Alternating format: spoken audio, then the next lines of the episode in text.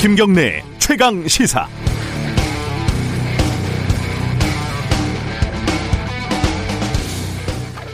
한국방송통신전파진흥원, 마사회, 농어촌공사, HDC, 현대산업개발, 넥센, JYP 엔터테인먼트, 뭐 오뚜기 등등등. 뭐 이쯤 되면 무슨 얘기인지 감 잡으셨을 것 같기도 하고요. 성균관대, 한남대, 건국대, 김경협 의원, 진영 행안부 장관. 이게 이제 불특정 다수한테 투자를 받는 펀드니까 당연하긴 하겠지만은 기업, 뭐 공공기관, 학교, 경제인, 정치인 참 다양한 기관과 개인이 옵티머스 펀드에 투자를 했네요. 이 옵티머스와 쌍둥이쯤 돼 보이는 라임으로 치면은 연관된 이름으로 기동민 의원, 이수진 의원, 이현재, 최동욱, 강기정, 뭐 청와대 전 행정관 등등 쟁쟁한 이름들이 많습니다. 느슨하게 따지면 양대 대선 주자인 이재명, 이, 이낙연 둘 이름도 나와 있습니다. 주말 사이에 그런데 라임의 김봉현이라는 사람이 야당에도 로비를 했는데 검찰이 수사를 안 한다. 검찰들에게 어, 검사들에게 천만 원어치 술을 먹였다. 그런데 그 검사가 라임 수사팀이더라. 실로 뭐 어마어마한 폭로를 했습니다. 물론 이 중에 아직 구체적인 증거가 물증이 제시된 경우는 많지가 않죠. 그러니까 이제부터 수사가 중요한 겁니다. 그런데 법무부하고 대검은 또 네가 잘못했다 아니다 중상 모략이다 이렇게 싸우고 있고 정치권에서는 특검하자 아니다 뭐 공수처 1호 사안이다 의원직 걸고 특검하자 지금 야바위 하냐 뭐 이런 난리를 피고 있습니다. 교통 정리를 해야 될 때입니다. 여당은 여당대로 야당은 야당대로 지금 수사팀 못 믿겠다고 하고 총장이 주도하면 여당이 장관이 주도하면 야당이 불만일 테고 아예 검사들 자체를 못 믿겠다는 얘기도 나올 것이고 어, 특검이 됐든 독립적인 수사팀이 됐든 결론을 빨리 내려야 할 시간입니다. 10월 19일 월요일 김경래 최강시사 시작합니다.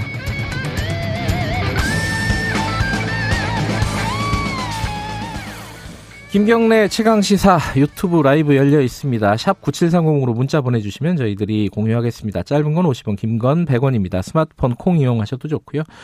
오늘 1부에서는요, 어, 여야 간에 이렇게 많이 싸우고 있는데, 어, 한편에서는 옵티머스 펀드 피해자들 얘기는 잘 안 나온다. 이런 불만들이 있습니다. 이 피해자들 구제 상황은 어떠냐? 그래서 피해자분과 좀 연결해 보고요. 그리고 2부에서는 어, 김남국 의원, 이준석 전 최고위원과 함께하는 정치 사이다 준비되어 있습니다.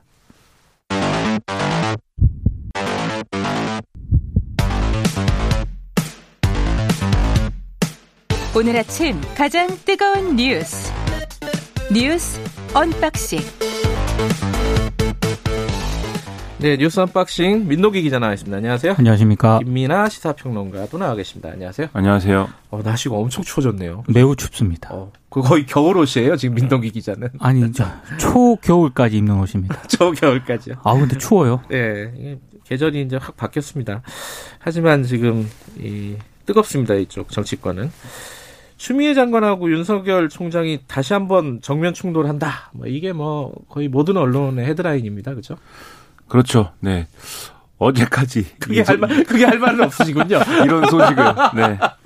계속 네, 추미애 장관과 윤석열 검찰총장이 이슈의 중심에 서는 일들이 반복되고 있는데 어쨌든 앞에서 다 말씀하셨으니까 말이죠. 예. 김봉현 전 회장의 옥중 입장문 때문에 이제 이걸 가지고 이제 얘기가 많이 나오는 건데 이 입장문에 언급된 검사들에 대해서 법무부는 이제 감찰을 한다고 얘기를 했고 예. 윤석열 총장은 검사들에 대한 철저한 수사를 지시를 했습니다. 근데 여기에 대해서 서로 의심을 가지고 있는 상황이 이어진 거죠. 예를 들면 윤석열 검찰총장은 이 검사들에 대한 감찰이 자신에 대한 어떤 어 뭐랄까요 어 뭔가 문제 제기 뭐 이런 걸로 이어질 수 있다는 점에서 우려한 것 같고 법무부는 윤석열 검찰총장이 수사를 지시한 것은 이 검사들에 대한 수사가 진행되기 중이기 때문에 감찰은 부적절하다는 논리로 이어가려고 한 거 아니냐 이런 의심을 가진 것 같은데요. 그러다 보니까 18일 날 법무부가 다시 아 우리가 이제 김봉현 씨를 직접 조사를 해봤는데 윤석열 총장이 수사를 미진하게 지휘한 의혹이 있다라면서 이 별도의 수사팀이라든지 이런 이런 주체 수사 주체를 꾸릴 가능성을 시사를 했습니다. 이걸 이제 윤석열 총장이 이 검사들의 무슨 비위 의혹 이런 것들에 대해서 뭐 명확하게 뭘 했다는 얘기가 아니라 어, 해야 될 것을 안 한 것 같다. 라는 게 법무부의 이제 얘기고요. 대검찰청은 여기에 대해서 바로 법무부 입장에 대해서 뭐 어, 바로 이제 반박 이 반박 입장을 냈는데 이거 검찰총장에 대한 중상 모략이다라고 이제 주장을 했고요. 네. 그리고 김봉현 씨 주장의 핵심 줄기가 첫째는 이제 야권에서의 정치인에 대해서도 로비를 했는데 이거는 수사를 안 했다 아니겠습니까? 그것에 대해서는 어 야권에 대한 야권 정치인의 경우에도 수사를 지시를 했고 수사를 하고 있는 상황이다라고 대검 대검 측이 밝혔고요.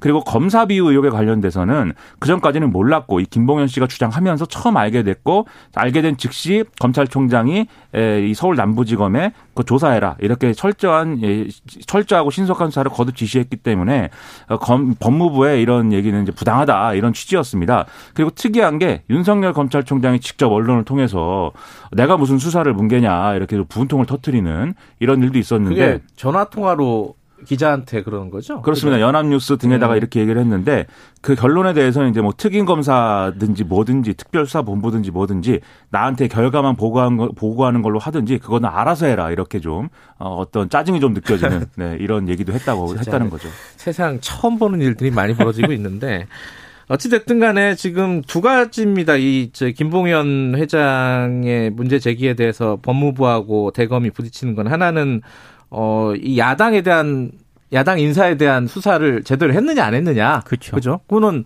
하고 있다는 거고, 이제 대검 측은 하고 있다는 거고, 어, 법무부는 어, 뭐좀 미진한 의심. 것 같다. 그쵸. 아, 이런 얘기고. 또 하나가 검사들에게 뭐 향응을 제공하고 이거는 왜안 했냐? 근데 대검 측은 몰랐다 이러는 거고. 언론 보도를 통해 최초 인지했다. 네. 예, 이후에는 수사하라고 지시했다. 예. 이게 대검 입장이고.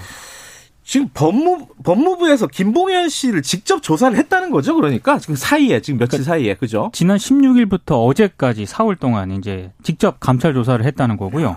빠르네요. 그러니까 예. 사기 전력 등이 있잖아요. 김봉현 예, 전 회장이. 뭐 여러 가지 혐의가 있는 사람이니까. 네, 그래서 예. 이런 전력을 비춰봤을 때 너무 그 진술의 신빙성을 좀 의심 좀 스럽다 이런 시각도 분명히 있긴 한데 근데 법무부가 한 2, 3일 동안 조사를 감, 감찰 조사를 해본 결과 일단 그 이른바 옥중 입장문 있지 않습니까? 예. 여기에 좀 더 신빙성에 무게를 두는 쪽으로 가고 있는 것 같습니다. 그러니까 이게 사실 말씀하셨듯이 김봉현 씨라는 분이 뭐 이 그동안에 보도된 내용을 보면 로비를 뭐 어마무시하게 하는 분이라고 뭐 그 자기들끼리 그런 예. 얘기도 하고 예. 그리고 어쨌든 본인 입장을 방어하기 위해서 내려온 이런 메시지거든요. 네. 본인이 라임 의혹의 몸통이 아니다가 핵심 결론입니다. 음. 그래서 이제 몸통에 해당하는 사람들을 다 해외 도피했거나 뭐 국내 도주 중이고 나는 깃털이다 이 얘기를 하기 위해서 딱 이용당하고 있다. 아, 이런 주장 을 하기 위해서 결국 이런 입장문을 낸 건데 그걸 어디까지 믿을 거냐 사실 뭐 어디까지 믿어야 되느냐는 사실 뭐 의문이죠. 다만 이 폭로한 내용들이 네. 사실 또 이렇게 쉽게 허투루 넘길 만한 내용도 아니고 그리고 지금까지 우리가 여러모로 의심을 해왔다든지 좀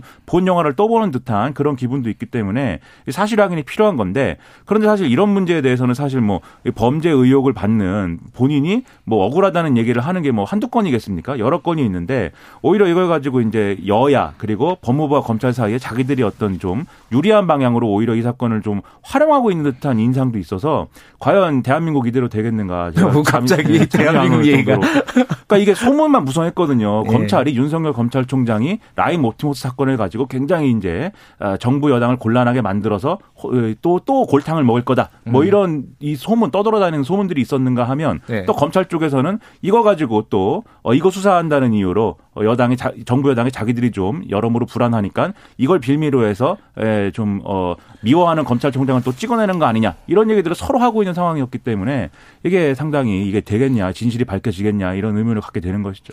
근데 뭐 여당, 아, 야당 정치인에 대한 수사를 하고 있다 그러니까 그건 하면 될 테고. 네.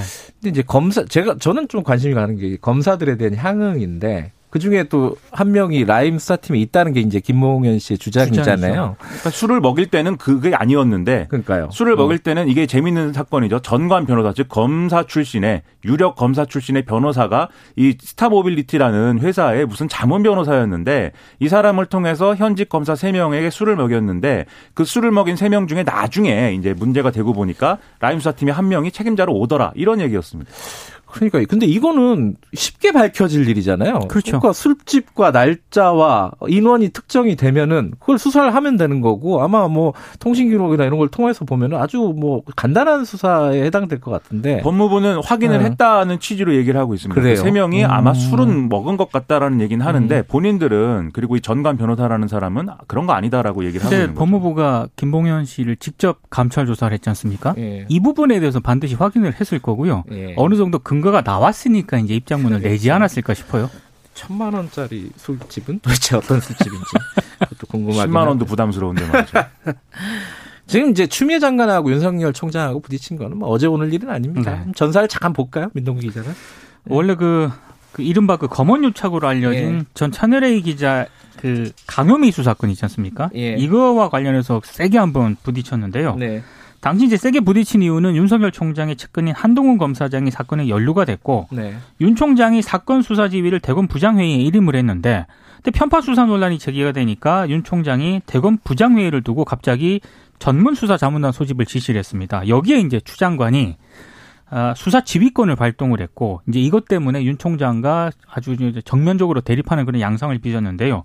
이번에도 법무부가 윤석열 총장을 사실상 윤석열 총장이 수사를 뭉갰다라는 입장을 낸 거 아니겠습니까? 네. 이런 걸로 비춰봤을 때 또 추미애 장관이 수사 지휘권을 또 발동하지 않겠느냐 이런 전망이 나오고 있습니다.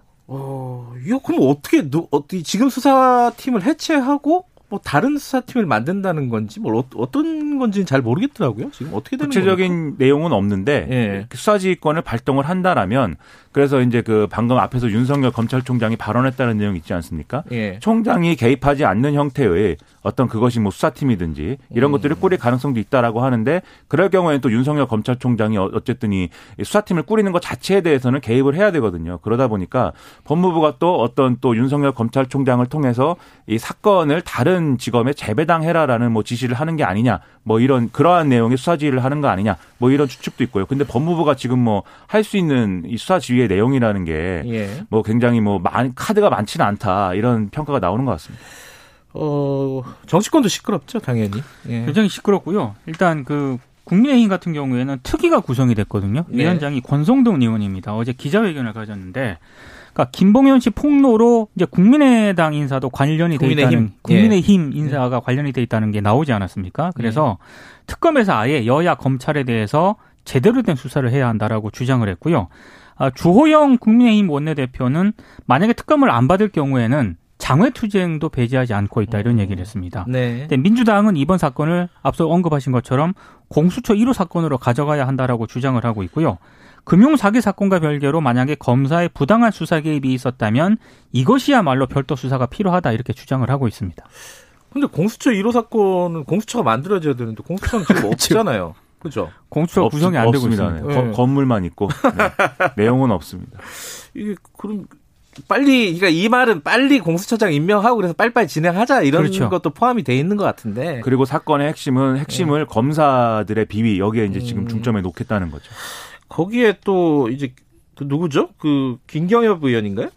김경혁 의원의 경우에 이제 옵티머스 관련 펀드에 1억 원을 투자한 후에 이건 뭐 그냥 네. 투자를 했다 본인은 그냥 단순 투자다 이거잖아요. 네? 그렇습니다. 환매를 통해 돌려받았는데 예. 이게 이제 보도가 되고 여러모로 이제 문제가 되다 보니까 기자회견을 열었습니다. 기자회견을 열고 지금 국민의힘이 특검을 주장하는데 좋다. 특검을 받는 받겠는데 다만 여기 이 특검을 이제 받는 대신에 빨리 공수처를 만드는데 이 공수처 후보 어, 공수처장 후보 추천위원을 빨리 추천을 하시고 그 다음에 이 특검을 통해서 자신이 어떤 부당한 어떤 행위를 한 것이 밝혀지면 나는 의원직을 사퇴하겠다. 네. 그러나 그것이 아닌 걸로 드러났을 경우에 문제가 없는 걸로 드러났을 경우에는 주호영 원내대표가 사퇴를 해라. 예, 이렇게 주장을 했는데요.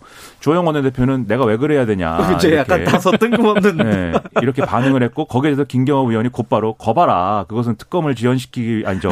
공수처를 지연시키기 위한 특검 주장을 한 것이 아니냐라고 큰 소리를 내는 뭐 그런 상황이 됐습니다.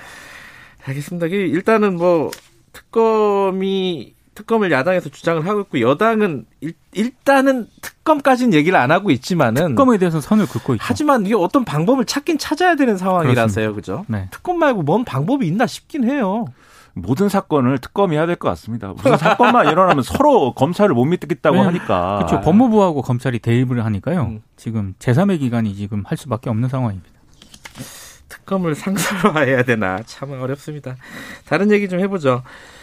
이게 저번에도 저희들이 한번 그 피해자 그 사망자 아버님도 좀 연결을 하고 했었는데 그때만 해도 올해 들어서 여덟 번째 사망자라고 했어요. 택배 노동자들 과로 의심 사망 이 얘기를 했었는데 네. 벌써 열명이 됐네요. 그죠?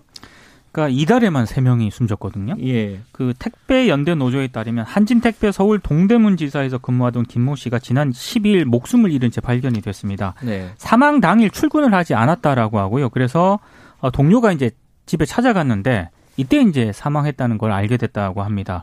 이 노조는 김 씨 사망 원인이 과로라고 주장을 하고 있는데 이 김모 씨 카카오톡 대화 내용을 노조가 확인을 해보니까요. 네. 420개 물량을 싣고 나왔다. 일이 끝나면 새벽 5시, 어제도 새벽 2시까지 일했다. 이런 취지의 메시지가 확인됐다고 밝혔습니다.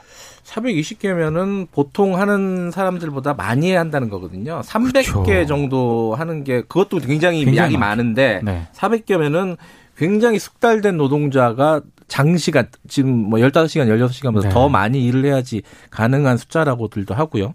근데 이제 회사 측은 또 아니라고 지금 얘기하고 있죠. 회사 측은 이분이 이제 담당한 물량이 예. 다른 택배 기사보다도 적은 수준인 200건이 음, 뭐좀 200여 다르네요, 얘기가. 예. 건이다라고 얘기를 하고 있는데 여기에 대해서 말씀하셨듯이 뭐 택배 노조 측은 어 그런 건 아니다. 그래서 음. 이게 뭐 개수의 문제도 있지만 지금 이제 이분이 이제 사망한 이유가 예를 들면 심혈 심혈관계 질환이라든지 이런 것들로 보면은 다른 택배 노동자들처럼 이제 과로사의 가능성이 크다는 점에서 계속 과로사다 아니다라는 이런 이제 음. 논쟁이 지금 지속되고 있는 상황입니다. 예. 지금 어떤 대책들이 좀 마련되고 있나요? 어떤 상황입니까, 지금? 그러니까 대책은 아직 없는 것 같습니다. 이게 음. 왜냐하면 정부가 추석 연휴 성수기에 택배업계가 지원 인력을 충분히 투입하도록 지시를 하긴 했거든요. 네. 근데 현장에서 제대로 안 지켜졌다는 그런 비판이 나왔고요. 네. 특히 이제 분류 작업에 대해서 지원 인력이 필요하다라고 택배 노조에서 계속 주장을 하고 있는데 네. 여기에 대한 지원은 거의 없었다는 게 노조 측의 주장입니다. 그래서 어, 지금 전문가들이 법 제도적인 대안은 굉장히 시간이 오래 걸리지 않습니까? 그러니까 지금 사람이 계속 죽어 나가니까 당장 그 공짜 노동으로 제공되고 있는 분류 작업에 대한 인력 지원이 시급하다. 이 부분에 대해서만이라도 대책을 마련해야 한다라고 음. 주장을 하고 있는데 이게 정부가 지시를 한다고 현장에서 바로 지켜지는 건 아니기 때문에 이런 부분에 대해서는 좀 세심한 대책이 필요한 것 같습니다. 그 이게 장기적으로 뭐 이게 어, 법 제도적인 대응이 중장기적으로 마련해야 된다라고 얘기를 하지만 사실 그 마련이라는 게 잘 안 되지 않습니까? 그렇죠. 항상 보면은 네. 그 부분을 또 짚지 않을 수가 없는 건데 결국은 특수고용 노동자들의 노동자성 인정을 어떻게 해줄 것이냐의 문제거든요. 결국은 네. 이분의 경우에도 지금 보도가 나온 걸 보면은 이 대리점에 이제 입직 신고라고 하는 이 절차를 거쳐서 그걸 거치고 그걸 거친 이후에 이제 산재 보험 신청을 하게 되는데 네. 그래야 이제 이런 사건이 이런 사건이 벌어져도 산재 보험을 받게 되는 건데 그런 절차가 이루어지지 않았다라는 게 이제 보도 내용이고 그리고 산재보험을 이제 그 이, 오히려 포기하는 이제 신청서를 쓰는 경우가 많다는 거 아니겠습니까 현장에서 근데 특수고용 노동자가 입직 신고를 하더라도 자기가 뭐 어떤 자의에 의해서 그렇죠. 어, 산재보험을 스스로 포기하는 그런 경우일 것이다라고 보기는 어렵고 아마 이제 업체와의 어떤 여러 가지 소통 과정에서 그러한 부담을 좀 덜어주는 차원에서 스스로 이제 산재보험 신청을 포기하는 그런 이제 신청서를 쓰거나 또는 쓸 것을 강요받는 게 현실일 텐데 그런 것들에 대한 제도적인 개선이라는 게 시급하다 이런 생각이 듭니다. 본인이 쓰지도 않고 대필 그렇죠. 대필 그런 의혹도 있죠. 의혹까지 의혹도 있죠. 그렇습니다. 예. 그때 그 아버님이 돌아가신 택배 기사의 아버님이 저희들이랑 인터뷰를 하면서 울면서 마지막에 그 얘기를 했거든요. 우리 아들이 마지막이었으면 좋겠다. 음, 그렇죠. 예, 그래서 인터뷰를 하는 거다 이런 네. 얘기를 했는데 뭐 그 얘기를 한 지 며칠 지나지 않아서 벌써 10명이 됐네요. 여기까지 됐죠. 고맙습니다. 맞습니다. 고맙습니다. 민동기 기자 그리고 김민아 시사평론가였습니다. 김경래 최강 시사 듣고 계시고요. 지금 시각은 7시 39분 향해 가고 있습니다. 최강 시사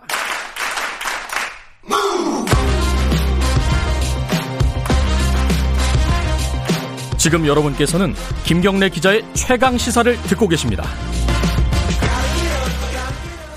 네, 뭐 라임 옵티머스 사태 정치권도 시끄럽고 뭐 검찰, 뭐 법무부 굉장히 좀 뭐 공방이 오가고 있습니다. 근데 이제 뭐 정작 이제 가장 사태 본질은 피 사기 사건이잖아요. 이게 그래서 피해자가 대규모로 있고 피해액도 이제 조 단위가 넘어서는 사건이라는 건데 여기에 대한 대책 얘기는 그렇게 많이들 들리지는 않습니다. 이제 이게 정치적인 공방으로 옮겨간 지가 오래됐기 때문에 피해자들은 좀 답답할 것 같아요. 지금 상황이. 어, 그래서 옵티머스 피해자분 한 분 좀 연결해가지고 당 지금 뭐 대책이라든가 여러 가지 뭐 피해 보상이라든가 이런 거 어떻게 진행되고 있는지 좀 물어보겠습니다. 어, 안녕하세요. 아, 안녕하세요. 예, 예. 그, 어, 그냥 익명으로 좀 진행을 하겠습니다. 어, 저희들이. 예. 예. 그 선생님 같은 경우에는 그 옵티머스 펀드에, 어, 네. 언제 한 어느 정도 규모로 투자를 하셨어요? 아, 저는 그 금년 1월하고 예. 또 금년 맨 막차를 탔습니다. 예. 여기 저희 최소 가입 금액은 1억이기 때문에 예. 1억 이상씩 다 투자를 했습니다. 어, 어느 금융사를 통해서 투자를 하셨습니까? NH 증권을 통해서 가입을 음. 했습니다. 물론 지금 뭐 거기에 대한 피해 보상이라든가 이런 게 구체적으로 받으신 건 없고요. 예, 없습니다. 음, 저희들은 그 NH증권은 네. 그 유동성 지원이라는 이름으로 네. 이제 기한 만기가 있고 네. 그다음에 또 여러 가지 조건이 수반된 예. 조건부 대출을 해주는 것입니다. 예. 한국투자증권과 같은 그 조건 없는 선배상이 아닌 단순 대출인 것이죠. 음, 이거를 제때 갚지 못하면은 예.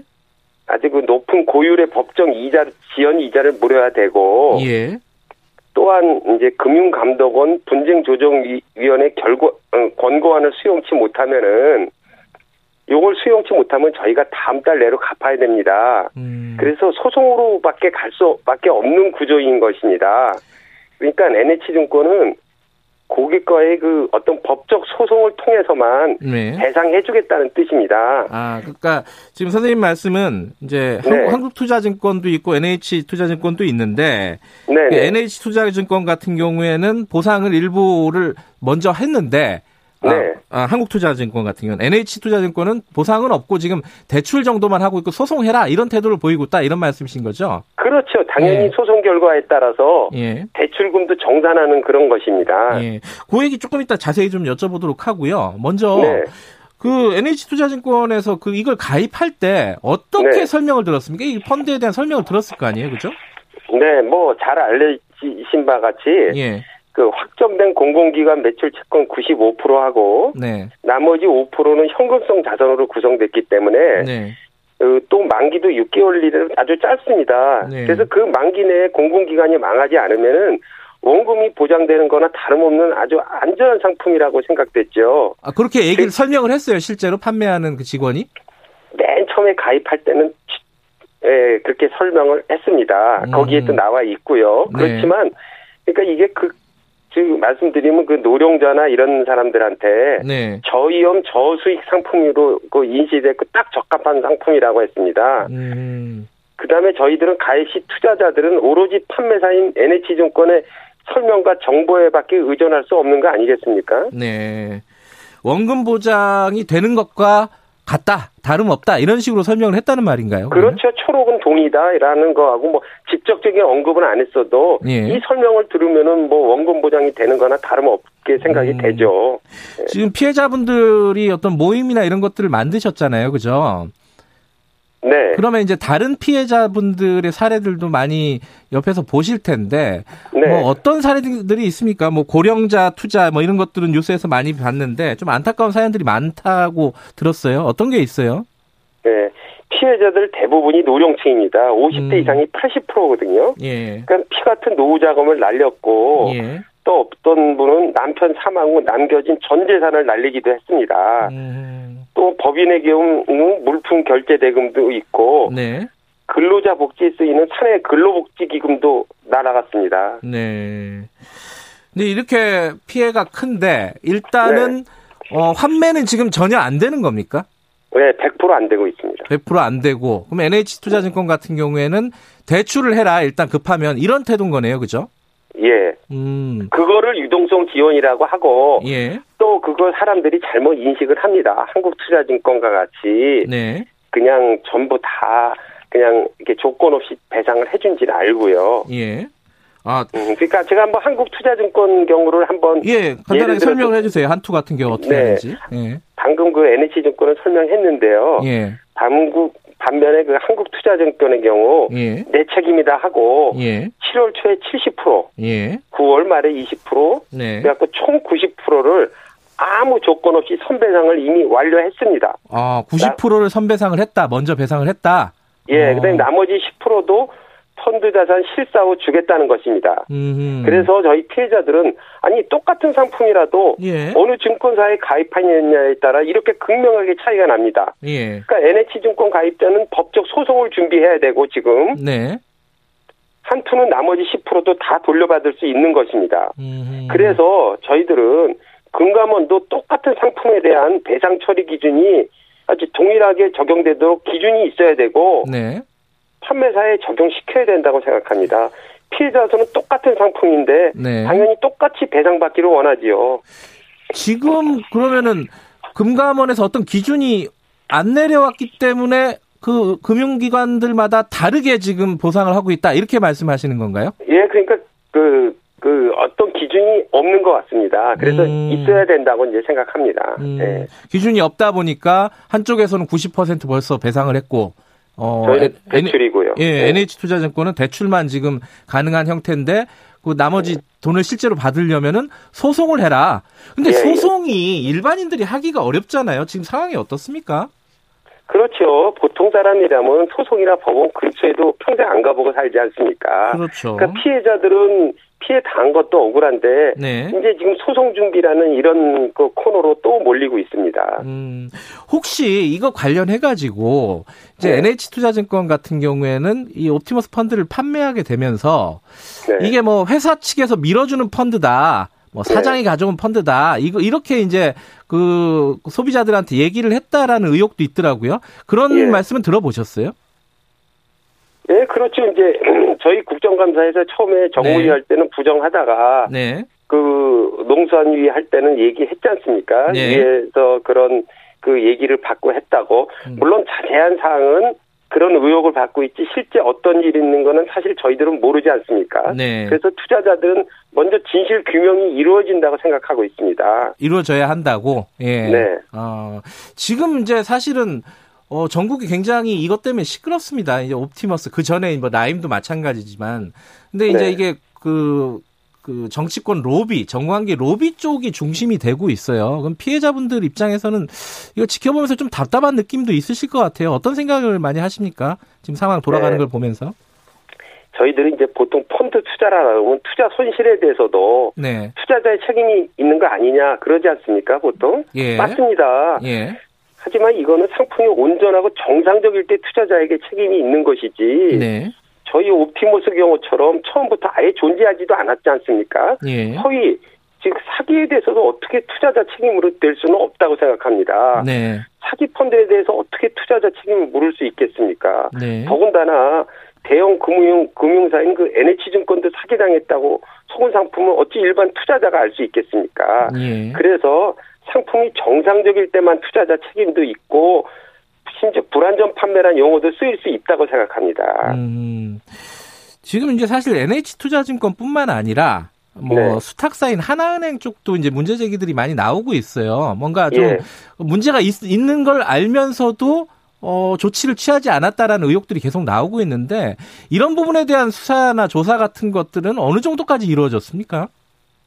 뭐 저희도 언론 보도를 보고 알고 있죠. 사실은 네. 이런 펀드 메커니즘에 대해서는 처음에 가입할 때 아예 설명이 없었습니다. 음, 뭐 하나은행이 수탁은행이 되고 네, 그다음에 이제 예탁결제원이 뭐 펀드명 같은 거 관리한다는 거를 네, 아예 저희는 사건이 저기 나 발생되고 나- 뒤늦게 알았죠. 네, 사실은 뭐 네 개 그 기관이 있지 않습니까? NH증권은 뭐 말할 것도 없고 네, 그 하나 굴지 시중은행이 하나은행도 그 부실 저 사모 채권을 사줬고 네, 국가 공공기관이 예탁원도 그 펀드명을 공공기관 채권으로 바꿔줬고 네, 뭐 금감원도 책임이 없다 할지 아- 없다 할지 않을 수 없지 않습니까? 예, 예. 그러니까 네 개의 공공기관 중에 하나만이라도 좀 정상적으로 이게 작동을 했다면 이 음. 펀드 사기는 방지될 수 있었죠. 음, 그런 부분에 대한 조사들이 이제 광범위하게 이루어지려면은 이게 좀 시간이 걸릴 거 아닙니까? 그죠? 그러면은 네. 이제 수사 결과가 다 나오고 나서 그 다음에 피해를 논의를 하기 피해 보상을 논의하면은 아마 꽤 오래 걸릴 거예요. 피해자들 입장에서는 좀 답답하실 텐데 네. 지금 좀 필요한 어떤 조치라든가 정부가 꼭 네. 이런 걸 해줬으면 좋겠다 이런 부분이 있습니까? 예, 있습니다. 어떤 부분이죠? 우, 우선 저희들은 네. 일 1차로 금융감독원 분쟁 조정이 조정안에 집중하려고 합니다. 네, 왜 그러면 금감원 분조위 결과는 법적 강제력을 갖지 않는 권고안이지만 소송 판결할 때 가장 중대한 영향을 미칩니다. 네, 그러니까 금- 금감원이 그래서 분조위 결정할 때 NH증권 금액이 너무 크지 않습니까? 네. 4,327억이니까. 네, 그러니까 착오에 의한 계약 지속의 조정안을 내면은 NH증권이 안 받을 거 소송으로 갈 것이다. 네, 이런 걸 미리 예단해 가지고 불안전 판매를 결정한다 하란다는 설이 우세합니다. 네, 언론 기사에도 몇 차례 나왔고 예. 이렇게 되면 이거는 피해자를 두 번 죽이는 꼴이죠. 음. 왜 그러냐면 착오에 의한 계약 취소가 나오면 저희가 100% 전액 배상을 받을 수 있는 길이 열리는 거기 때문에 예. 그래서 저희가 요구하는 것은 이거는 원칙에 어긋날 뿐도 아니라 네. 금액이 크다고 오히려 그 책임을 경감시키는 꼴이 아니 꼴과 똑같지 않습니까? 예, 예, 예. 그래서 금감원은 음. 어떤 본질과 상관없이 일체 다른 고려 없이 오로지 법과 그 규정에 따라서 원칙대로 결정해 줄 것을 갖다 강력 촉구드립니다. 음. 그러니까 그다음에 두 번째는요. 예, 예. 간단하게요. 예. 예, 언론과 국감에 나오는 이 각종 문제점과 의혹에 대해서 네. 철저한 그 진실 규명을 원합니다. 네. 네. 예, 그러니까 금감원의 그리고- 예, 예. 네. 특히 NH증권의 펀드 도입 및 심사 결정 경위하고요. 네. 수십 차례에 걸쳐 계속된 판매에도 펀드 부실을 전혀 인지하지 못했는지 여부에 대해서도 네. 명백한 진실 규명이 돼야 되겠죠. 예. 그래야지만이 책임 소재 유무에 따라서 합당한 배상이 이루어질 수 있기 때문입니다. 네. 그러니까 금감원이 왜 이렇게 봐주기를 했는지 혹은 부실하게 조치를 했는지 이 부분에 대한 수사가 철저하게 이루어져야 된다. 그리고 그 앞서 말씀하신 것은 분쟁 조정 위원회에서 결정할 때 금액이 네. 크다고 해서 어, 미온적으로 결정하지 말고 원칙대로 계약 취소나 네. 이런 결정을 내려줬으면 좋겠다. 이런 말씀이신 예. 거죠. 예, 맞습니다. 알겠습니다. 지금 답답하신 상황이지만 좀 지켜보면서 나중에 진행된 상황 이 있으면 다시 한번 좀 연락을 드리겠습니다. 오늘 고맙습니다. 예, 감사합니다. 옵티머스 펀드 피해자 말씀 들어봤습니다. 답답한 상황일 것 같아요. 이게 철저한 조사가 필요하다. 이건 아마 공통적으로 다들 느끼고 있는 부분인 것 같습니다. 자, 1분 여기까지 하고요. 잠시 의부에서 뵙겠습니다. 8시에 돌아옵니다.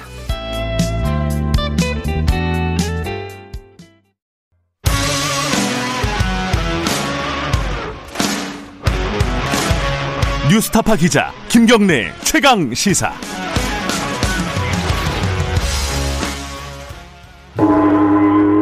시사 정치 사이다.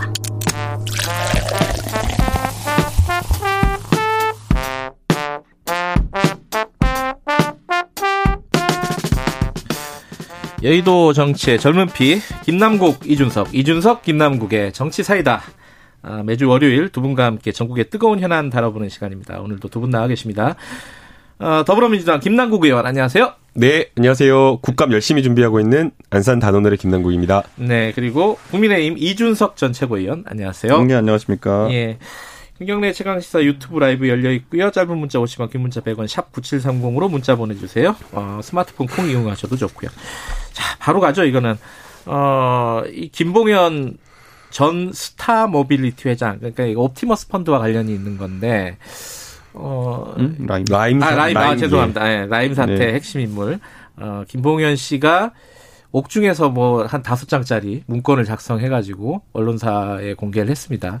이게 이제 파장이 어, 주말 사이에 굉장히 컸어요. 이게 어떻게 보면 뭐 시청자들, 청취자분들 입장에서 보면은 어디서 많이 봤던 드라마 다시 보는 느낌, 뭐 이런 것도 있긴 하지만은 실제로는 굉장한 폭로입니다. 폭로 자체는 그렇죠. 이게 이제 사실이냐 아니냐 이, 부, 이 부분들은 좀 따져봐야 될 여지가 있겠지만은 어쨌든 이게 법무부 검찰 총장 이렇게 부딪히고 있고 여야 지금 부딪히고 있습니다. 하나씩 좀 보죠. 법무부 검찰총장부터 보죠. 이 법무부가 이례적으로 좀 빨리 조사를 마치 주말 사이에 조사를 마쳤다는 거 아니에요, 그죠? 그러고 어 사실상 어 윤 총장이 수사를 미진하게 했다라는 발표를 해버렸습니다. 그죠? 이거는 배경이 뭐라고 봐야 될까요? 그만큼 심각한 내용이라고 봐야 될까요? 어떻게 김남국 의원께서는 어떻게 해석하십니까 이 부분? 네, 우선은 이 김봉현 씨가 옥중에서 작성을 했다라고 하는 다섯 장의 편지 내용을 보면요, 예. 굉장히 내용이 심각합니다.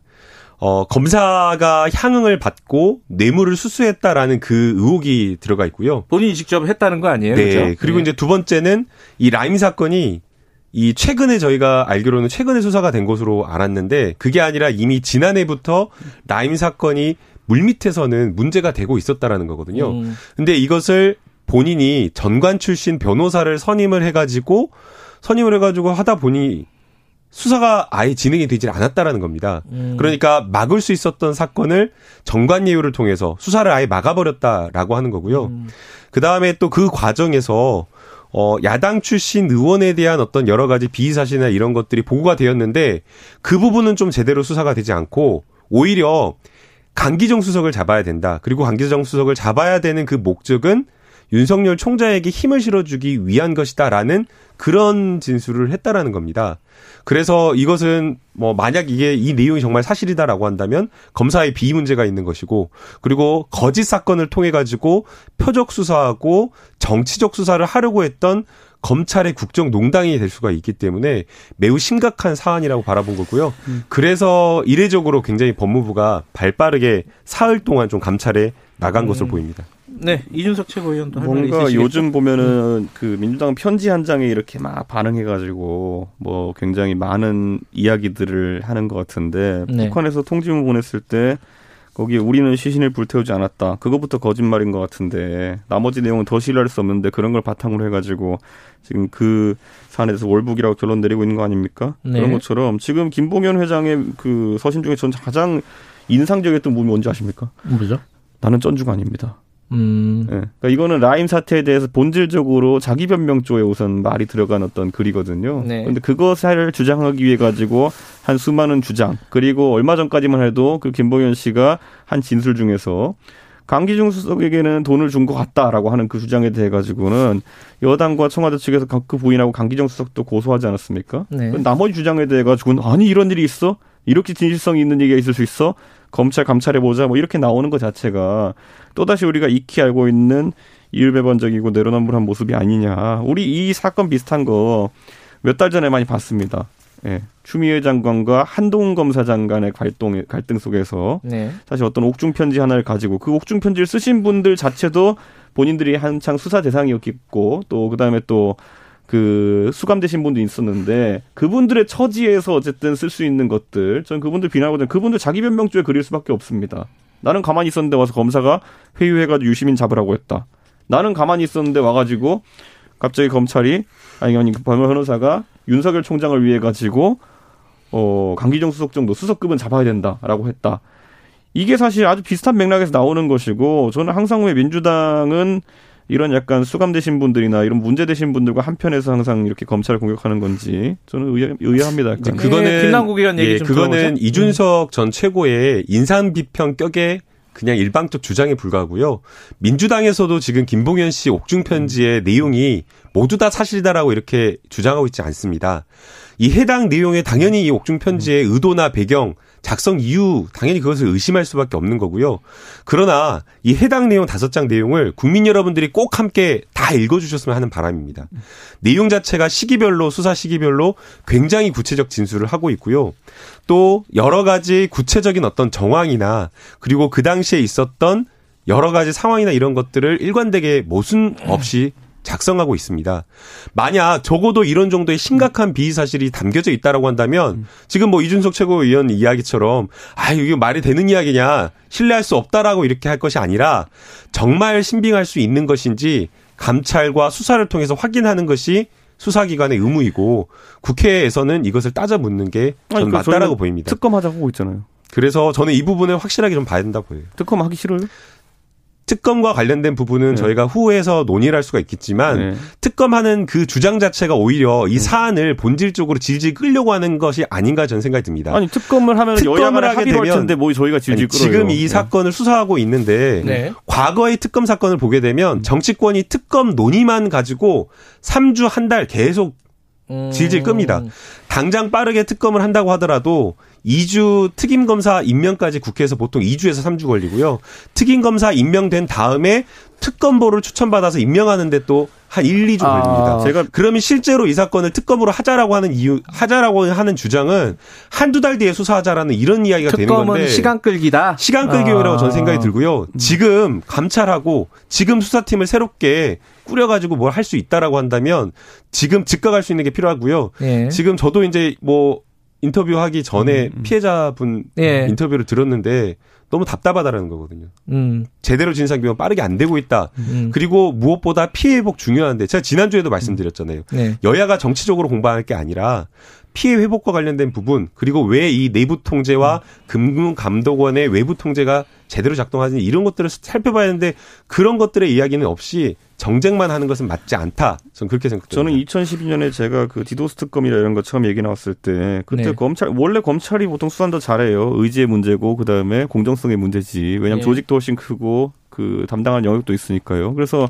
디도스 사건 때 검찰이 수사하자 그랬더니만은 그래서 저 똑같은 논리로 얘기했어요. 김남국 의원 얘기하는 것처럼 뭐 이렇게 준비하는데 시간도 걸리고 하니까 이렇게 어, 심각한 사건에 대해 가지고는 빨리 이제 특별수사본부를 설치하든지 해서 빨리 하는 게 어떠냐 그랬더니만은 절대 공정성을 믿을 수 없다. 특검 가야 된다 그래가지고 제가 그 당시 새누리당에 반대 무릅쓰고 특검 하자 그래가지고 저희 쪽에서 특검 동의했었거든요. 근데 지금 와가지고는 또 특검 하자 그러니까 준비가 오래 걸리니까 하지 말자라고 하면은 물론 김남국 의원이 그때 정치 안 하실 때지만은 굉장히 어 야권에서 이 사안을 바라보는 이, 그 관점이 집권하기 전과 집권한 이후에 굉장히 이율배반적이다 이렇게 볼 수도 있고 저는요 아까 그 김남국. 의원이 김남국 의원이 하신 말씀처럼 이제 뭐 사, 금융 사기의 피해자들을 생각해 가지고 가야 된다 이렇게 하시는데 당연한 얘기고요. 근데 그것과 이 사건 지금 예를 들어 여러 명의 로비스트적 성격을 가진 인물들 특히 여권과 가까운 인사들이 어, 이름이 거론되고 특히 이때 뒤에 나온 옵티머스 건 같은 경우에는 그 핵심 관계자들이 청와대 행정관으로까지 근무하고 이런 것들은 금융 피해의 원인이 어디 있는지 밝히는 과정 속에서 여건이 있는 걸 봐야 되는 거예요. 이제 논의를 뭐쭉 네. 진행하겠지만 제가 궁, 이 얘기를 들으면서 궁금한 게 이제 양쪽에 하나씩 음. 있는데 하나는 어, 국민의힘 쪽에 궁금한 거는 김재현 씨 문건 나왔을 때 그거 굉장히 중요하게 다뤘잖아요. 예, 예. 그럼 이번 문건도 중요하게 다뤄야 그거는 되는 거 아까 아니에요? 제가 말했듯이 그거는 내부 문건입니다. 본인들이 음. 대처 문건으로 성격으로 작성한 거기 때문에 본인들이 아니 그 잡혀가게 생겼는데 네. 대처 문건을 무슨 뭐 허위로 작성해가지고 하고 이럴 이유가 없잖아요. 근데 딜을 하기 위해서 허위로 작성했다라는 이제 그런 시각도 뭐그 있죠. 정도. 살펴볼 수 있겠습니다. 그 그렇기 때문에 문건 자체 그 문건 자체가 아니요 지금 제가 이미 생각할게요. 수사를 통해 가지고 사실이 아닌 것들이 몇 가지 것들이 나왔고 요. 수사와 조사 이후에 작성되기 때문에 사실상 그 내용의 신빙성을 담보하기 이준석 의원인데 지금 같은 수사 통해서 경우에는 아니라고 했는데 예. 그것을 믿는다는 것 자체가 국민의힘의 항상 문제가 뭐냐면요. 수사나 이러한 것들을 증거에 따른 것을 보는 것이 아니라 정치적 해석이나 믿음의 영역으로 가져가 버리기 때문에 저는 문제라고 봐요. 그래서 뭐가- 이것은 뭐가- 객관적으로 저는 봐야 된다고 보이고요. 더 이상 이것을 막 정쟁의 요소로 끌어들일 필요는 저는 없다고 봅니다. 아니 예, 제보자 X나. 이런 사람 예. 믿어가지고 예전에 검언 유착이라 그러면서 어, 그 기자 사건 그 한동 검사 사건 일으켰던 게 오히려 민주당인데 거기에 대해서 저희한테 믿음에 의해서 이제 움직인다고 하는 말이 안 되고 저희는 옵티머스 건이야말로 그 안에 담긴 내용들 그 문건 같은 경우에 아까 말했던 건 대책 문건이기 때문에 저희는 그 부분에 상당히 신빙성을 두지만은 이건 또 지난번에 우리가 한번 우리 사회가 낚였던 예? 옥중 편지 유형 아니겠습니까 보면은 이건 약간 다르다 이런 거기 때문에 저는 뭐 지금 상황에서 옵티머스 건도 세세하게 들여다보고 라임 건 세세하게 들여다본다 저희는요 한 번도 수사하지 말자 그런 적이 없어요 공정하게 하기 위해서 특검을 하자라는 것이고 거기에 민주당이 같이 맞장구 치면 되는 거면 특검 왜 알겠습니다. 싫어해요 예. 그러니까 이게 결국에는 그 편지의 신빙성이 굉장히 중요하다 보이거든요. 그런데 예. 이런 부분을 또 생각해 볼 필요가 있다 보는 게, 어, 만약 이 편지의 내용이 사실이다라고 한다면, 김봉현 씨는 사실상 굉장히 많은 형량이 더 추가가 되는 거예요. 음. 뇌물 공여 혐의가, 범죄 혐의가 더 추가가 되거든요. 네. 근데 그 액수가 상당히 큽니다.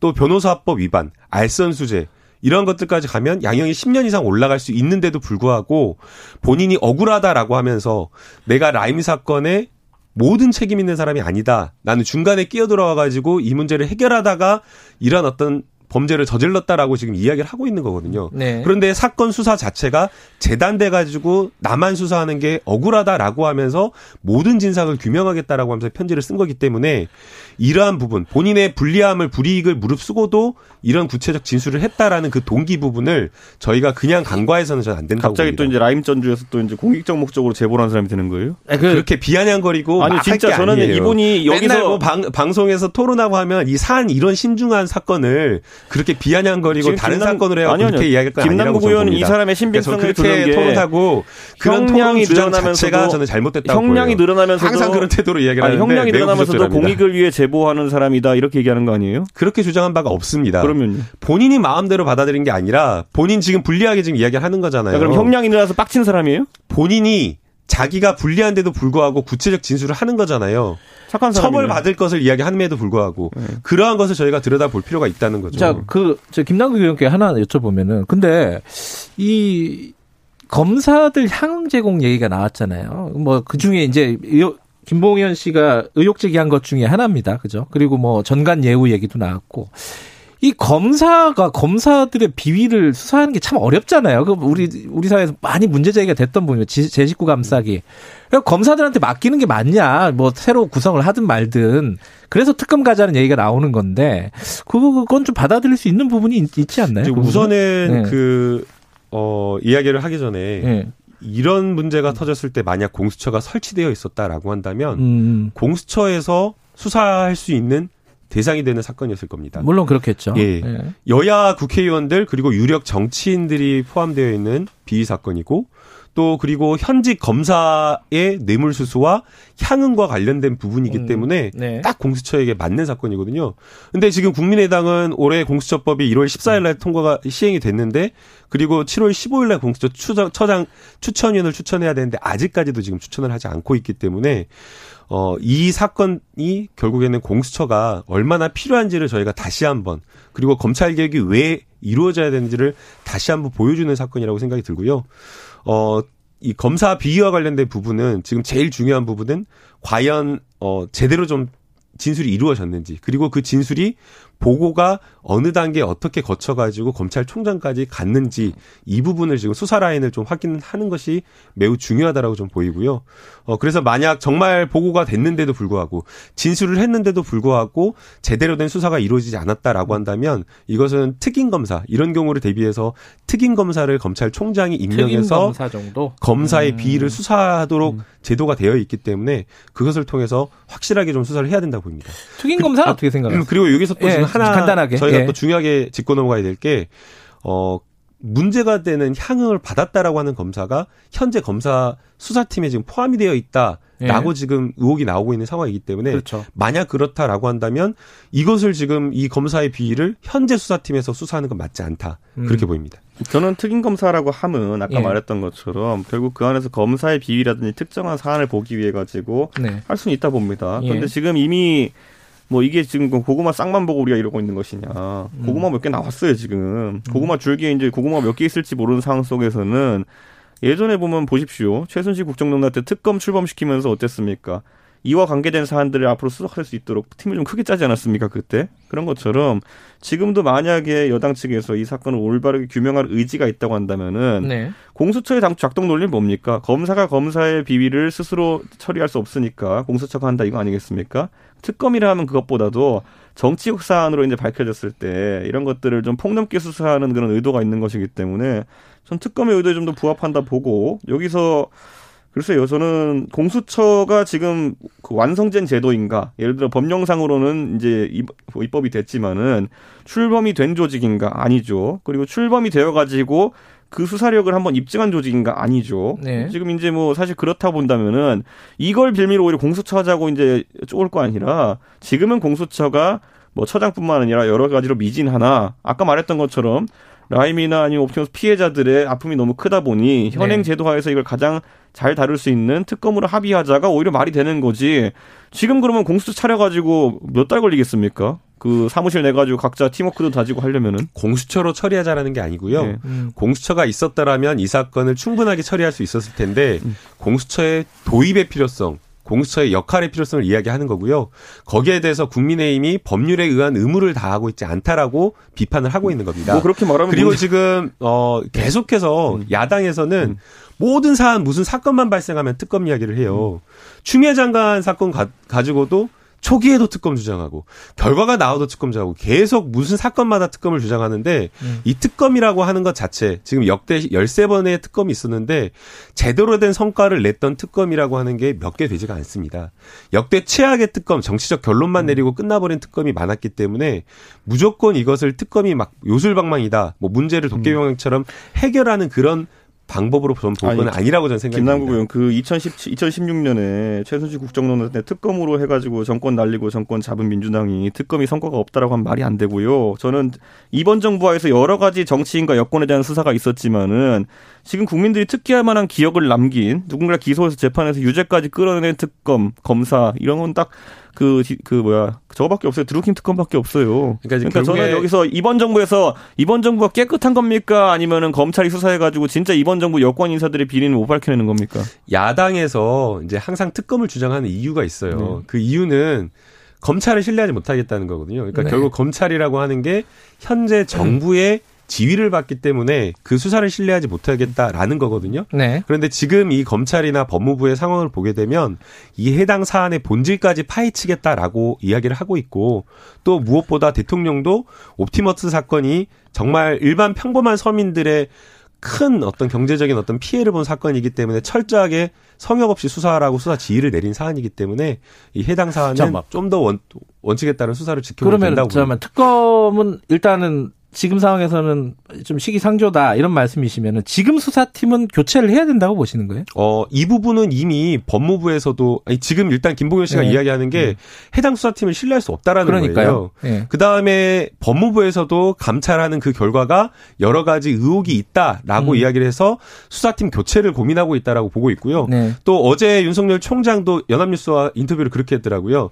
특별수사본부를 설치하거나 특임 검사를 임명하거나 이러한 부분을 고민해본다라는 취지의 음. 인터뷰를 했기 때문에 아마 지금 현재의 수사팀을 그대로 유지하는 거는 좀 아니, 그래서 마지막으로 특검 특별수사본부까지도 안 되고 특검 아니면 이제 장외투장으로 가는 건가요? 특별수사본부장 한동훈은 제가 저희가 뭐될것 같습니다. 왜냐, 아니 제가 농담을 하는 게 아니라 특수부 한동훈, 특수부에 예. 잔뼈가 굵은 사람이고 예. 이번 정권에 대해서 딱히 성역을 둘 것 같지도 않고 하기 때문에 저는 그런 분이 법무연수원에서 지금 이제 그 지- 정도 인사면은 예, 그 정도 인사면 될 거다 이렇게 보고 저는 김남국 의원이 방금 말씀하신 걸 종합해 보면은 검찰은 어쨌든 대통령께서 통제가 가능하니까 그리고 대통령께서 강한 의지를 보이고 계시니까 믿을 수 있다. 하지만 지금까지 수사한 거면 수사팀은 교체해야겠다. 이게 믿는 겁니까 못 믿는 겁니까?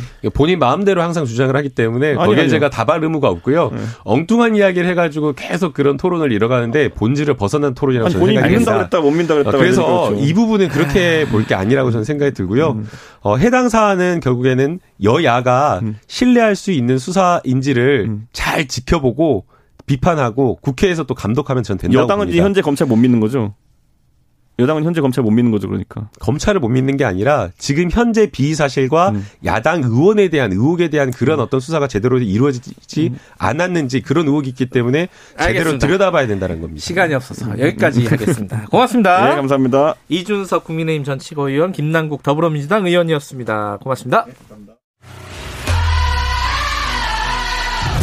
공정하고 깊이 있게 오늘 하루 이슈의 중심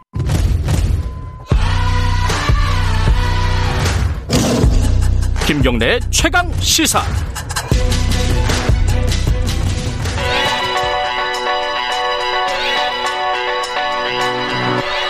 최강 시사 김수민의 눈. 김수민 평론가 나와 계십니다. 안녕하세요. 네, 반갑습니다. 오늘 날씨가 되게 추웠는데 어, 두분 얘기를 듣고 약간 더워져서 옷을 벗었습니다. 네. 제가 지켜드리겠습니다.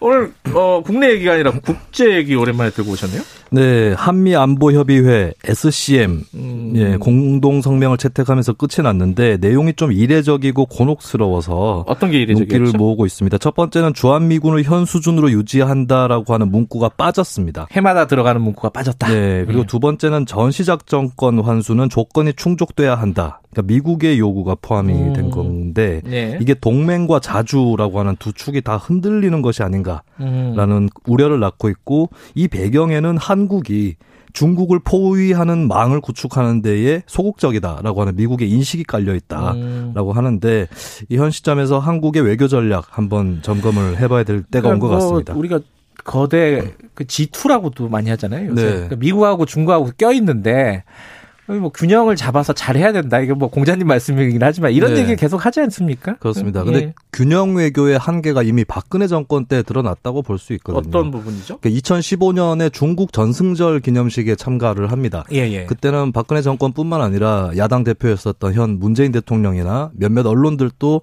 참가를 권유를 했었는데 그때만 해도 균형 외교라고 했을 때는 안보는 미국, 경제는 중국 음. 이것을 다 달성해야 된다라는 음. 생각이 있었던 것 같아요. 근데 이 후폭풍이 굉장히 거셌기 때문에 어떻게 보면 2016년에 급격하게 핸들을 꺾는 사드 배치로 이어졌다고 볼 수도 있거든요. 네.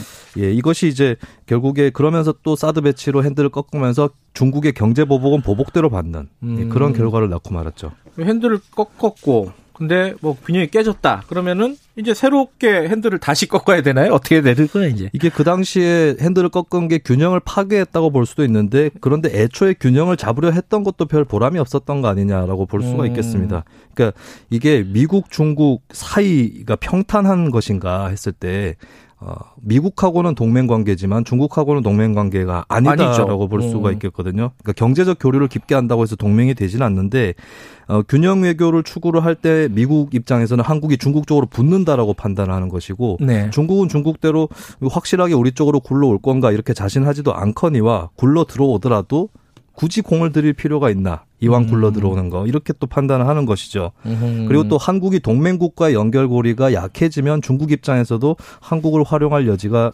줄어든다라고 음. 볼 수도 있겠습니다. 그래서 어, 두 나라 모두가 필요로 하는 그런 한국이 되고자 한다면 균형 외교 단순히 중간에 어디 자리를 잡는다 이것으로는 좀 부족하지 않나라는 게 그때의 교훈인 것 같습니다. 좀 어려운데 어, 뭐 외국의 사례를 좀 보면은 어, 좀 쉽게 풀어갈 수 있지 않을까. 네. 좀 우리랑 비슷한 위치에서 비슷한 전략 어떤 것들을 구사하고 있는 나라들이 좀 있나요? 그러니까 동맹 구조의 발을 명확하게 디디면서도 독자적인 행보로 중국을 대한다. 이게 중첩 외교라고 볼 수 있겠는데 네. 환태평양 지역에서 저는 일본이랑 뉴질랜드 두 음. 나라를 한번 꼽아보고 싶습니다. 네. 일본 같은 경우 최근에 미국하고 적극적으로 공조를 해서 중국을 포위할 것이다 이런 전망이 많이 있었거든요. 그렇죠. 일본이 스스로 적극적으로 나서기도 했었고 그런데 중국은 일본에게 함부로 화를 내지 못하는 그러네요. 그런 상황이었습니다. 왜냐하면 일본을 그냥 걷어차버릴 경우에 더 포위될 것이기 때문에 음. 근데 일본이 중국의 기대에 약간 부응하는 행보를 최근에 또 취하고 있어요. 음. 그러니까 클린 네트워크라고 해서 이제 미국이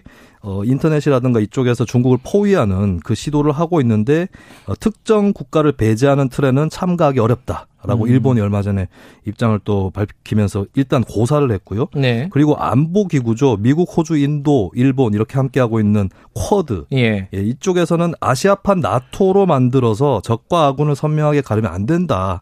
라고 미국에게 어느 정도의 좀 제스처를 취했습니다. 아, 일본의 입장이 그거였어요? 예. 오호. 그런데도 미국 입장에서는 일본이 빠진 쿼드 상상할 수가 없는 것이고 또 클린 네트워크에 대해서 일본 또 미국이 좀 더 온건하게 수정한다면 재검토하겠다.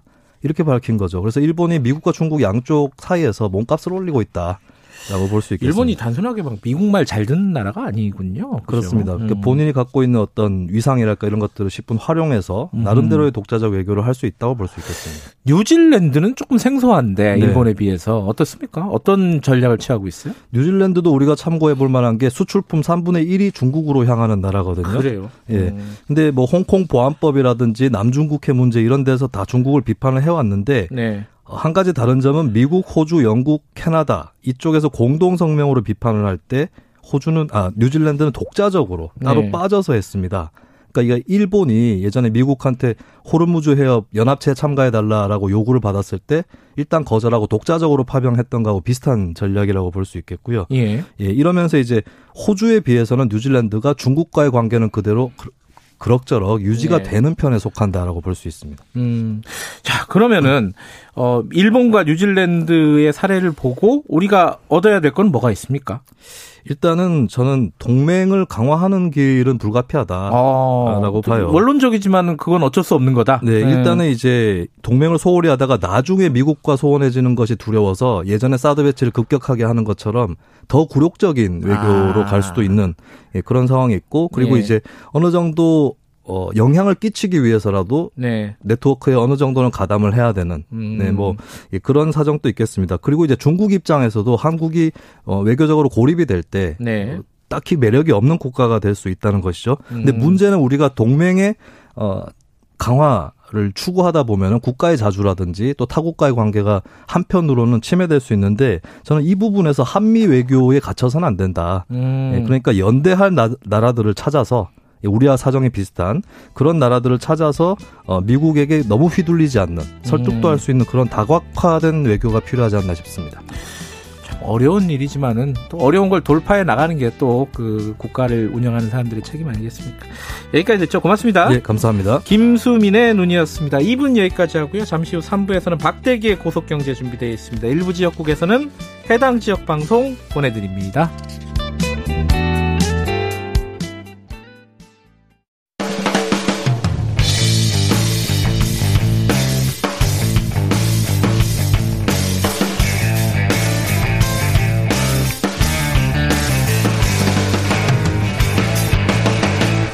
김경래의 최강 시사.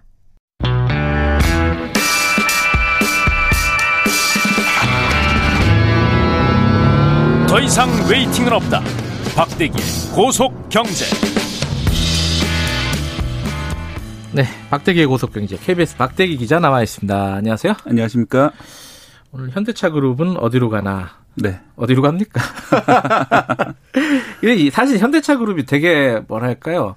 어, 지금 격변의 시기를 겪고 있잖아요. 뭐 네. 전기차, 수소차 뭐 이런 것도 있고. 그러니까 차에 대한 패러다임이 바뀌는 시점이라서 현대차 네. 그룹이 굉장히 고민이 많을 텐데 실제로는 그 고민 플러스 승계라는 게 걸려 있는 거죠. 네, 마- 말씀하신 대로 어떤 산업적인 차원 또 회사의 진로 차원에서 고민이라면 저도 이해가 되는데 음. 그건 그- 당연히 해야 될 고민이고. 그 네. 외에 이제 어떤 재벌 승계 문제 때문에 음. 혹시 잘못된 길을 가지 않을까 그런 우려를 하고 있습니다. 아하. 오늘 현대차 입장에서는 좀 아픈 얘기가 될 수도 있겠네요. 아, 뭐 좋은 얘기가 될 수도 있죠. 피가 네. 되고 살이 되는 얘기.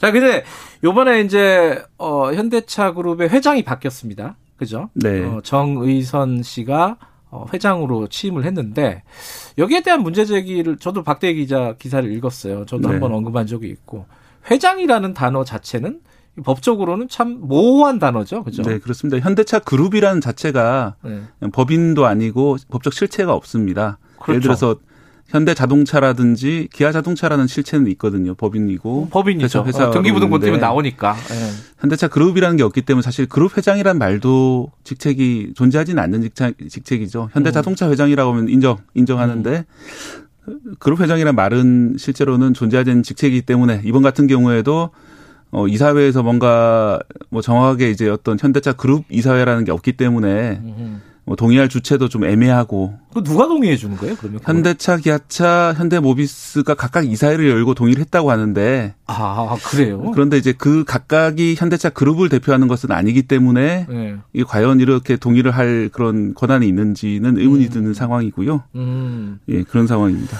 그 사실은 동일인이라고 부르는 거죠 법적으로는. 네, 그죠? 법적으로 이제 그룹 총수를 동일인이라 부르는데 네. 그거는 이제 공정거래위원회가 규제를 하기 위해서 만들어낸 개념입니다. 음. 어, 상호 출자 제한 기업 집단이라는 게 사실은 이제 재벌과 동의원인데요. 그런 이제 상호 출자 제한을 걸기 위해서 네. 이제 동일인이라는 개념을 만들어서 이 동일인 중심으로 규제를 하다 보니까 나온 개념이지 뭐 정부가 이제 뭐 그룹 회장이 누군지 인정해줬다 또 그런 개념은 아니거든요. 음. 그렇기 때문에 어 전체적으로 말씀드려가지고 지주회사라면은 예를 들어 LG 지주의 뭐 회장 이런 음. 개념으로 인정이 되는데 현대자동차 같은 경우에는 그룹 회장이라는 게 상당히 실체가 없고 어떻게 보면 이렇게 승계를 할 때 대외적으로 정치적으로 어떤 인정을 받기 위해서 굳이 그룹 회장을 만들어서 이제 그걸 물려줬다 이런 개념을 만드는 게 아닌가 하는 생각이 듭니다. 그 삼성전자 같은 경우는 이재용 씨는 부, 삼성전자 부회장이라고 네, 그렇게. 쓰고 있습니다. 네. 그게 그 편이 더 오히려 더 맞는 개념이죠. 음, 지금 같은 경우도 만약에 정의선 씨 같은 경우에는 현대차의 부회장 네. 뭐 이렇게 갈 수는 있고 회장이나 네. 어. 어쨌든 이제 회장이란 말은 조금 모호한 말이다.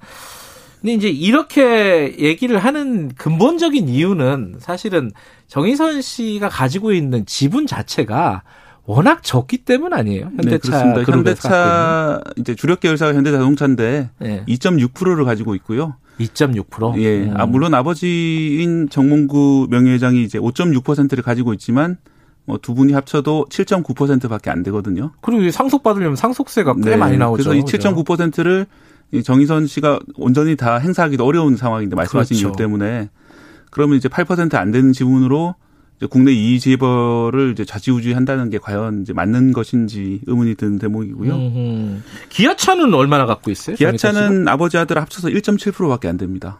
야, 그건 2%가 채 안 되는군요. 네, 안 되는 거고요. 근데 이게 이제 어 과거부터 많이 얘기했던 거고 상당수 사실 그 재벌들은 이미 이제 지주회사 체제로 다 변환 네. 전환을 했기 때문에 이런 얘기들은 많이 안 나오는데 삼성하고 현대차는 계속 이 얘기가 나와요. 순환 출자. 네. 뭐 이것 때문에 가능한 거죠. 요 조만한 지분 가지고 네, 지배를 한다는 그렇습니다. 게. 특히 현대차가 이제 순환 출자 문제가 심각한 가장 심각한 재벌이라고 볼 수 있는데요. 예. 예. 현대자동차의 최대 주주는 현대모비스입니다. 음. 그리고 모비스의 최대 주주는 기아자동차. 음흠. 다시 기아차의 최대 주주가 현대자동차입니다. 예. 그래서 사실 현대자동차의 주인이 누군지 물어보면은 현대자동차가 현대자동차 주인입니다. 그런 이거 되게 상황이 재밌네요. 네. 그죠? 어. 결국은 이 상호 이 순환 출자. 순환, 출- 순환 출자라는 것이 뭐 하나의 돈을 가지고 여러 회사를 작은 돈으로 지배하기 위해서 만들어진 구조이거든요. 음. 뭐 이것 때문에 결국은 7%대의 지분을 가지고 정몽구 부자가 음. 회사를 운영하는데 무- 무리가 없는 이유가 이 순환 출자 구조가 자리 잡고 있기 때문입니다. 음. 결국 이제 이 대주주 몇 명 안 되는 대주주가 이 회사를 장악을 하고 있기 때문에 네. 상대적으로 이제 소액 주주들이 희생을 하- 희생을 하게 되는 셈이죠. 예를 들어 음. 정몽구 부자 같은 경우에는 7%대 지분만 가지고 있지만 이 순환 출자에 의해서 현대 모비스가 현대 자동차의 21%를 가지고 있기 때문에 합쳐서 28% 이상을 이 정몽구 부자가 자기 지분인 것처럼 행사를 할 수 있게 되는 겁니다. 음, 실제로는 요만큼 갖고 있지만은 네. 그 요만큼을 가지고 이렇게 뻥튀기 하는 게 사실 이제 순환 출자의 논리인데 그죠? 네, 그렇습니다. 현대차의 주인은 현대차다. 이게 좀 재밌는 말이네, 네. 그죠? 어, 이게 근데 실제로 우리 현행 법적으로 보면요, 네. 순환 출자가 불법 아니에요? 예, 순환 출자 불법은 아닙니다. 그래요? 불법은 아닌데 이런 재벌 그룹 같은 경우에는 더 이상 추가 순환 출자를 하지 못하도록 법으로 규제를 해놨습니다. 아, 추가를 못하도록. 예. 아하. 이 순환 출자가 잘못된 것, 나쁜 것이라는 것은 정부도 다 인정을 하고 있는 대목이거든요. 네. 그런데 이제 기존의 순환 출자를 다 해소하라라고 해버리면은 뭐 현대그룹이 갑자기 해체되는 그런 효과가 나타나기 때문에 음흠. 뭐 그런 점들을 감안해서인지 어 기존의 순환 출자를 해소하라고 하지는 않습니다. 그러지만 음. 이게 좀 부정적인 것이기 때문에 더 이상 하지 말라라고 하는 게 정부 입장이고요. 예. 또 이제 순환 출자를 하게 되면 IMF 때 많이 경험하셨겠지만 하나의 회사가 부실이 생기면은 이 그룹 전체가 도산하는 그런 결과가 날 수 있습니다. 대우그룹이라든지 많은 그룹이 그때 그렇게 망했는데요. 네. 그런 식으로 이제 어, 순환 출자로 서로 엮여져 있는 기- 그룹들이 한 번에 이제 문제가 될 수 있기 때문에 네. 어, 그런 거를 좀 막기 위해서 이 순환 출자는 해소해 나가는 방향이었는데 현대차 같은 경우에는 워낙 그 작은 돈으로 회사를 지배하다 보니까 이게 좀 다른 그룹에 비해서 해소 속도가 상당히 느려져 있는 그런 상황입니다. 근데 현, 삼성 같은 경우에도 이제 뭐 그런 어떤 승계 작업 때문에 네. 뭐 삼성물산하고 제일모직하고 합병하고 이런 일들을 벌였잖아요. 네. 그게 지금 법적으로 문제가 되는 건데 네. 현대차도 그렇게 하려고 뭔가 시도를 했던 것 같아요. 예, 그렇습니다. 2년 전에 이제 모비스와 글로비스를 이제 분할 합병해가지고 음. 어 결국 모비스와 글로비스를 합쳐서 지주사를 만들고 그 지주사에서 어 기아 자동차가 가지고 있는 모비스 지분을 뭐 서로 주고받는 방식으로 네.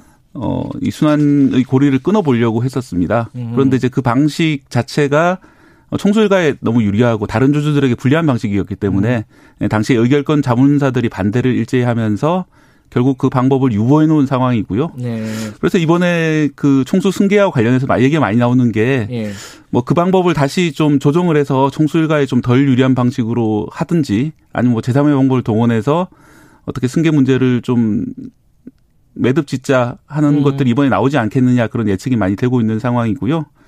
예, 무엇보다 만약에 그 정의선 회장이 승계를 하기 위해서는 막대한 그 상속세를 내야 되기 때문에 어, 그런 문제 차원에서라도 아마 뭔가 조치가 있을 것 같습니다. 근데 그렇게 아까 지금 얘기했던 게 그 모비스하고 글로, 글로비스를 분할 합병을 한다 이 네. 안이 나왔었던 게 글로비스가 이제 이 정희선 씨가 지분이 많잖아요, 그죠? 네, 30% 음, 부자 합쳐 30% 원래. 비상장 회사, 회사를 출발을 네. 할 때도 이제 그 정의선 정몽구 부자가 전체 지분을 가지고 출발했던 네. 회사였고, 근데 이쪽에다가 어, 유리하게 만들려고 했기 때문 아니었어요, 그죠? 네, 그렇습니다. 그 음. 지분 가치를 이쪽으로 더 많이 인정해주는 그런 음. 문제가 바- 벌어졌고요. 삼성하고 좀 논리적으로는 좀 비슷해요, 그죠? 네, 논리적 비슷하지만 이거 뭐, 뭐 부당한 방법을 쓴 건 아니라 이제 앞에서 하려고 했는데 보통 이런 걸 편법이라고 하죠. 예.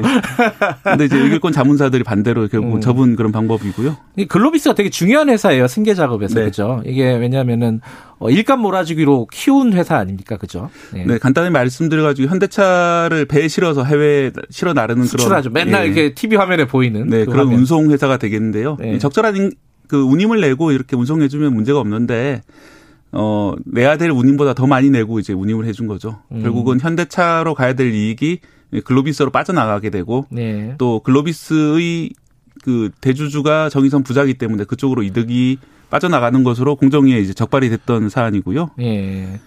저는 기억이 안 났던 게 예전에 이제 정몽구 회장 이 비자금 문제 막 이런 게 불거졌을 때가 있었어요. 네, 이- 2006년 경에 이제 음. 검찰 수사를 대대로 받고 한때 구속도 됐었고요. 그때 글로비스를 사회에 환원하겠다 이런 얘기를 했었어요. 네, 저는 제가 제가 리포트를 했다 그러는데 저는 기억이 안 나요. 2006년 4월 19일 날 지금도 9시 뉴스에 들어가서 보시면은 김경래 앵커께서 당시에 리포트를 하셨거든요. 예. 그래서 어 글로비스 지분 아까 말씀드린 대로 정몽구 부자가 많이 가지고 있는데 네. 그 정몽구 씨 그리고 정의선 씨가 가진 전체 지분을 사회에 환원하겠다. 전체를 예, 전체를 오.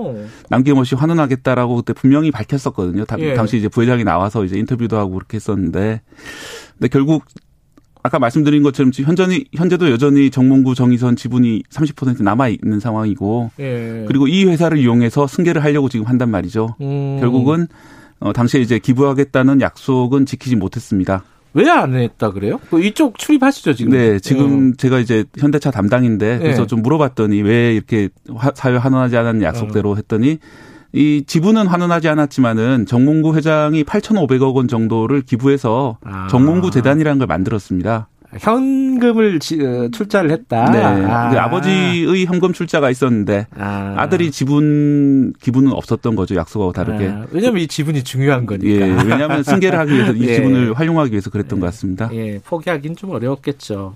근데 어쨌든 약속을 안 지킨 건 사실이네요. 그죠? 네. 음. 이제 정의선 씨는 사실 이 재계에서 보면은 어 재벌 3세라고 하나요? 네, 그죠? 삼세죠. 3세쯤 되는 네. 거죠. 어, 중에는 그래도 큰 사회적인 무리는 아직까지 크게 없고 뭐 네. 이미지가 좋은 편 아니었어요. 그죠? 네, 그렇습니다. 다른 재벌에 비해서 이제 뭐 크게 문제를 일으킨 적은 없는데 뭐, 뭐 다만 이제 음. 승계를 위해서 일감 몰아주기로 얻었던 이 재산을 기부하겠다고 처음에 해놓고 네. 기부하지 않았던 점은 좀 뼈아프게 느껴지는 그런 점입니다. 음, 어떻게 뭐 승계 작업은 좀 잘 진행이 될 것 같아요. 어떻게 보세요? 정의선 씨 관련해 가지고는? 어, 아까 말씀드린 것처럼 네. 이 글로비스를 다시 어떻게 이용해서 승계를 할 수밖에 없는 상황인데 예. 그 과정에서 이제 다른 주주들, 소액 주주들이라든지 뭐 기관 타- 투자자들이 그런 손해가 발, 발생하면 안 되는 거잖아요. 네. 지난번 이제 이재용 승계 문제도 결국 그게 문제였는데 네. 그런 것들이 없이 깔끔하게 승계가 될 수 있도록 음. 좀 고심을 해야 될 필요가 있고요.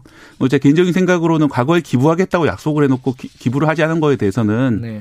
어, 제가 찾아본 바에서는 사과를 한 적이 없는 것 같은데 그래요. 이런 것도 좀 사과를 하고 음. 어떻게 뭐 좀 인정할 건 인정하고 이렇게 넘어갔으면 좋겠다는 생각이 듭니다.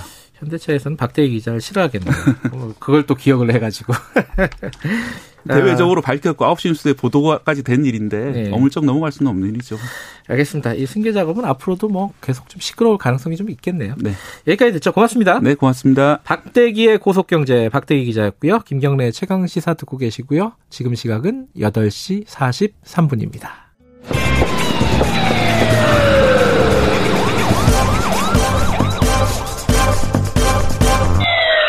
김경래 최강 시사. 예, 최근에 뭐 라임 관련해 가지고 또 검찰 얘기가 더 시끄럽습니다. 이제 이제 그 김봉현 씨 어, 편, 그 옥중에서 쓴 뭐 편지라고 할까요? 뭐 그 그 보고서를 보면은 어, 여러 가지 이제 의혹 제기가 있는데 그 중에 하나가 검찰이 짜맞추기 수사를 한다는 거예요.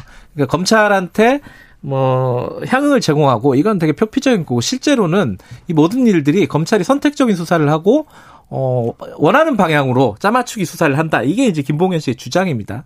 이게 뭐 진위 여부는 앞으로 수사를 통해서 가려지겠죠. 근데 이 과거에 아까 제가 관련된 얘기를 하면서 이제 옛날 드라마 보는 듯한 느낌이 든다는 얘기가 이런 일들이 굉장히 많았어요, 사실. 어 우리가 기억하는 것만 해도 꽤 있었죠. 근데 어 최근에 KBS 시사 직격에서 관련된 비슷한 얘기가 또 나온 게 있습니다. 이것도 굉장히 큰 사건 중에 하나였어요. 이른바 어 입법 로비 사건이었는데 그 사건도 검찰에 뭔가 어 문제가 있다라는 얘기를 했습니다. 제가 이거를 일부를 보고 2부작인데 일부를 보고 굉장히 좀 의미가 있는 것 같아 갖고 피디님을 좀 따로 불러서 저희들이 얘기를 나눠보고 싶다 이렇게 요청을 드려서 오늘 스튜디오에 모셨습니다. 안녕하세요. 정범수 PD 나와 계십니다. 안녕하세요. 안녕하십니까. KBS 시사 직격을 연출하고 있는 정범수 PD라고 합니다. 어, 이게 제목이 Made in 중앙지검이에요. 제목 되게 잘 지었네요. 어, 그러니까 중앙지검에서 만들어진 거다. 아, 이런 네, 뭐 뜻이죠. 뜻을 함의하고 있죠. 예. 어. 근데 이게 방송이 못 나갈 뻔했다고요? 이건 뭐예요? 무슨 얘기예요?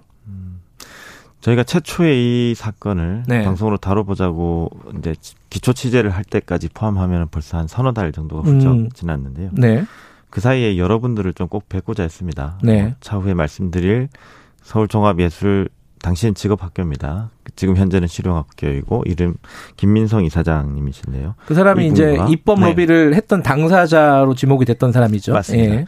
그리고 저희가 이제 앞으로 묻게 될 그 검찰 음. 검찰의 관계자분들께 여러 차례 질문을 드렸습니다. 네. 그게 벌써 한 몇 달이 흘러간 거죠. 네.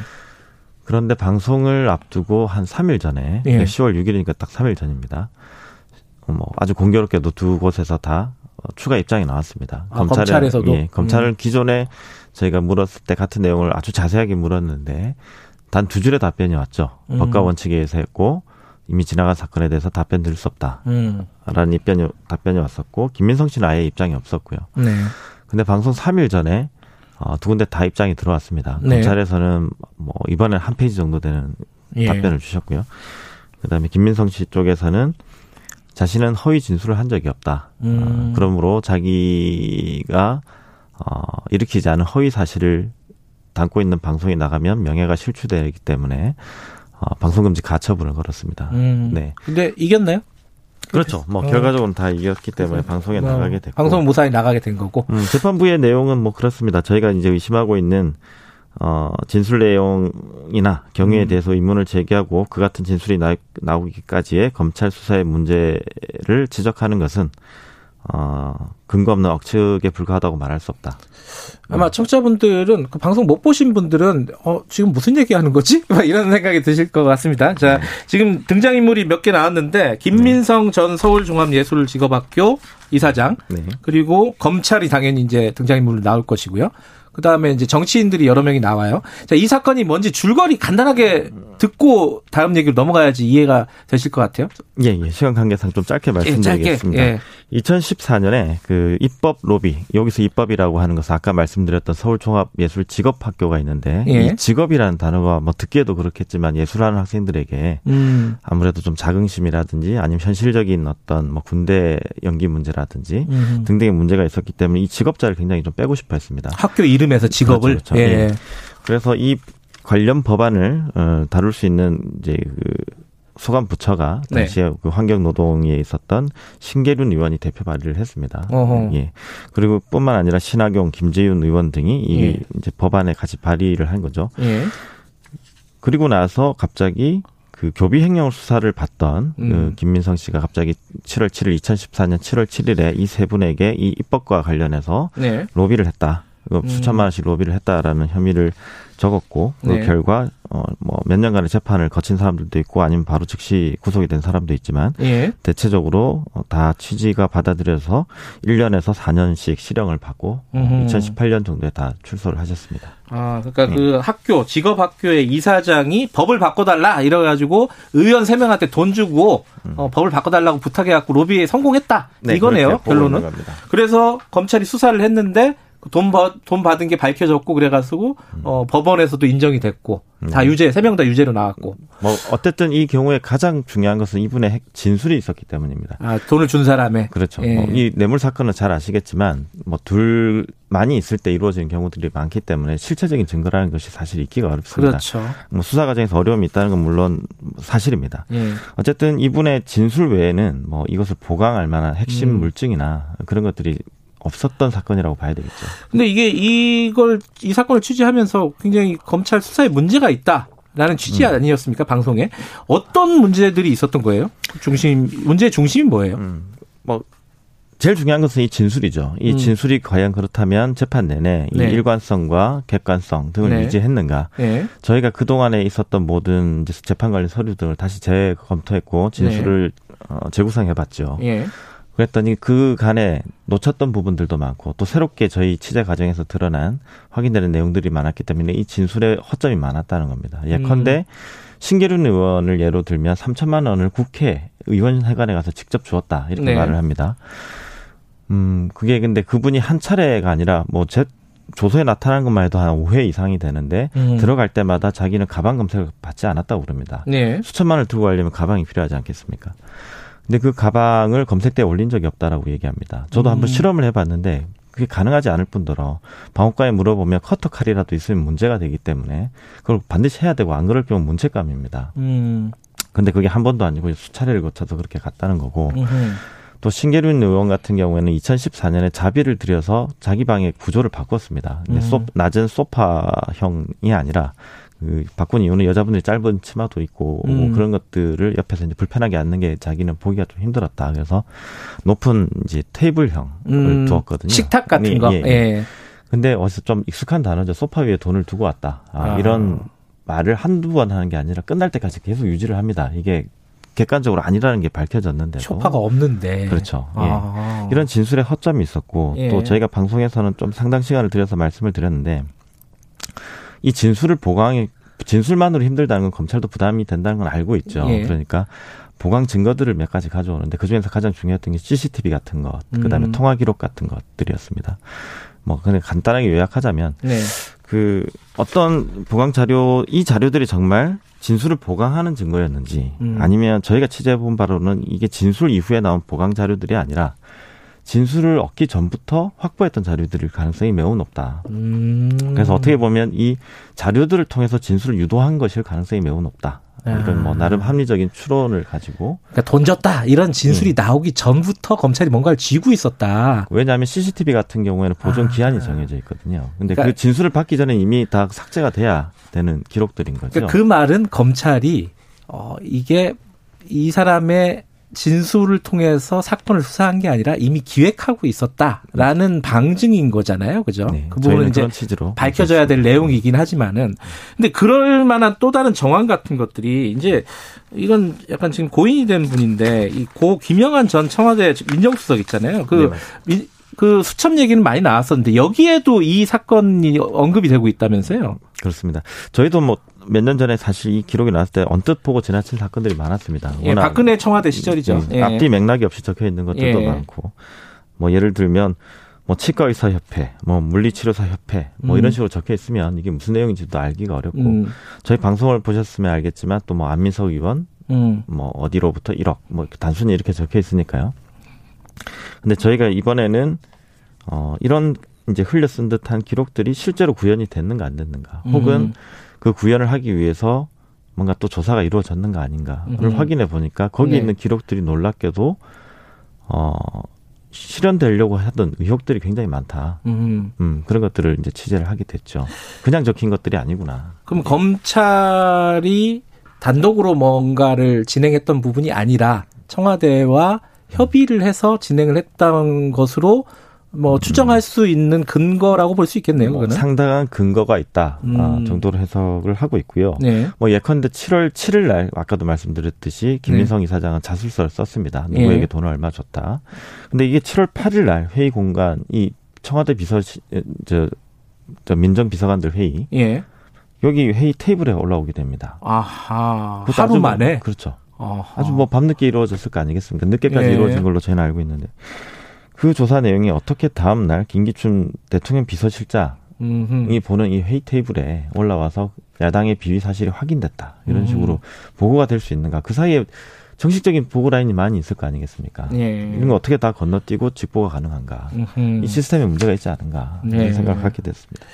근데 이제 많은 분들이 그렇게 생각을 할 거 아니에요. 검사는 그냥 뭐, 뭐 무슨 일 생기면 수사하는 사람들 아니냐. 그렇습니다. 그 검사가 만약에 이걸 기획을 했다 그러면은 그래서 얻는 건 뭐냐 검사한테 이거는 뭐 이렇게 취재를 해보니까 어떤 생각이 드셨어요? 저희도 사실 그 부분이 가장 힘들었어요. 그러니까 예. 그 재판문 어디에도 적혀 있습니다. 검사가 평생 그 입을 관리할 수도 없는 사람들에게 거짓말을 시켜서. 예. 자기의 모든 인생을 걸어서 이것을 하는 이유가 도대체 무엇인가? 음. 그럴 수 있는가? 음. 사실 저도 그 부분이 가장 이 취재에서 어려웠습니다. 음. 아직도 이 부분에 대한 답은 뭐 제가 내릴 수 있는 건 아닌 것 같고요. 네. 그러나 드러나는 현상들은 있겠죠. 네. 그 안에 공통분모는 있을 거라고 생각합니다. 어제 오늘도 뭐 이런 사건들이 의혹 수준이지만 네. 계속해서 터져 나오고 네. 그것을 만들어내는 곳이 한정된 공간이라면 음. 그 안에 있는 사람들이 공유하고 있는 어떤 비밀이 있겠죠. 음. 네. 최근에 이제 법무부에서도 뭐 인권 수사 관련된 규정 같은 것들을 바꾼다 뭐 이런 얘기도 나왔는데 이게 이런 일들이 뭐안좀 제도 미연에 좀 방지를 하려면은 어떤 게 필요할까요? 어떤 부분들이 좀 어, 개선이 이루어져야 된다고 보세요? 글쎄요. 뭐 국정감사가 열리고 있는 시즌이니까요. 예. 어쨌든 그 국민의 대의가 모여 있는 어, 국회에서 그 역할을 해주는 게 제일 정확하겠죠. 네. 뭐 이번에 선거 기간에도 그런 부분들을 다 의견을 반영해서 투표를 음. 받은 것이니까요. 네. 근데 하- 여기서 한 가지 그냥 치자면서 느꼈던 걸 좀 말씀을 드리자면 네. 이게 전혀 새로운 비밀을 드릴 수 있을까라는 생각이 들었습니다. 우선 관계자들이 많죠. 거기에 검사가 있고 수사관이 있고 음. 그렇죠. 네. 또그 수사를 받은 사람이 있고 그 수사를 받은 사람 중에는 이 비밀을 알린 사람도 있겠고 침묵한 네. 사람도 있겠고 뭐 각자의 이익이 있었을 거라고 생각합니다. 음. 이게 한두 명이 많이 아는 비밀은 아니었을 거라고 생각하고 지금껏 만약에 그 일이 사실이라면 네. 지금까지 그 비밀들이 유지될 수 있다는 각자의 이익이 있었기 때문이라고 생각하고 네. 그것을 드러내지 못한 것은 모두 그들이 침묵했기 때문이라고 생각을 합니다. 음. 그래서 뭐 언론부터라도 네. 그런 문제들에 대해서 좀 어, 확실하게 얘기할 수 있는 어, 그런 사회 문화 그런 것들을 알겠습니다. 어떤 증언을 하면 어떤 사람은 이익을 얻고 또 어떤 사람은 피해를 입고 이런 알겠습니다. 우리 사회 규범을 유튜브에서 남기면 안 되겠죠. 네. 유튜브에서 볼 수 있죠. 지금 올라가 예, 있습니다. 다시 보기 한번 시사 직격 검색해서 봐주시기 바라겠습니다. 정범수 PD였습니다. 고맙습니다. 감사합니다. 김경래 최강사 오늘 여기까지고요. 내일 아침 7시 20분에 다시 돌아옵니다.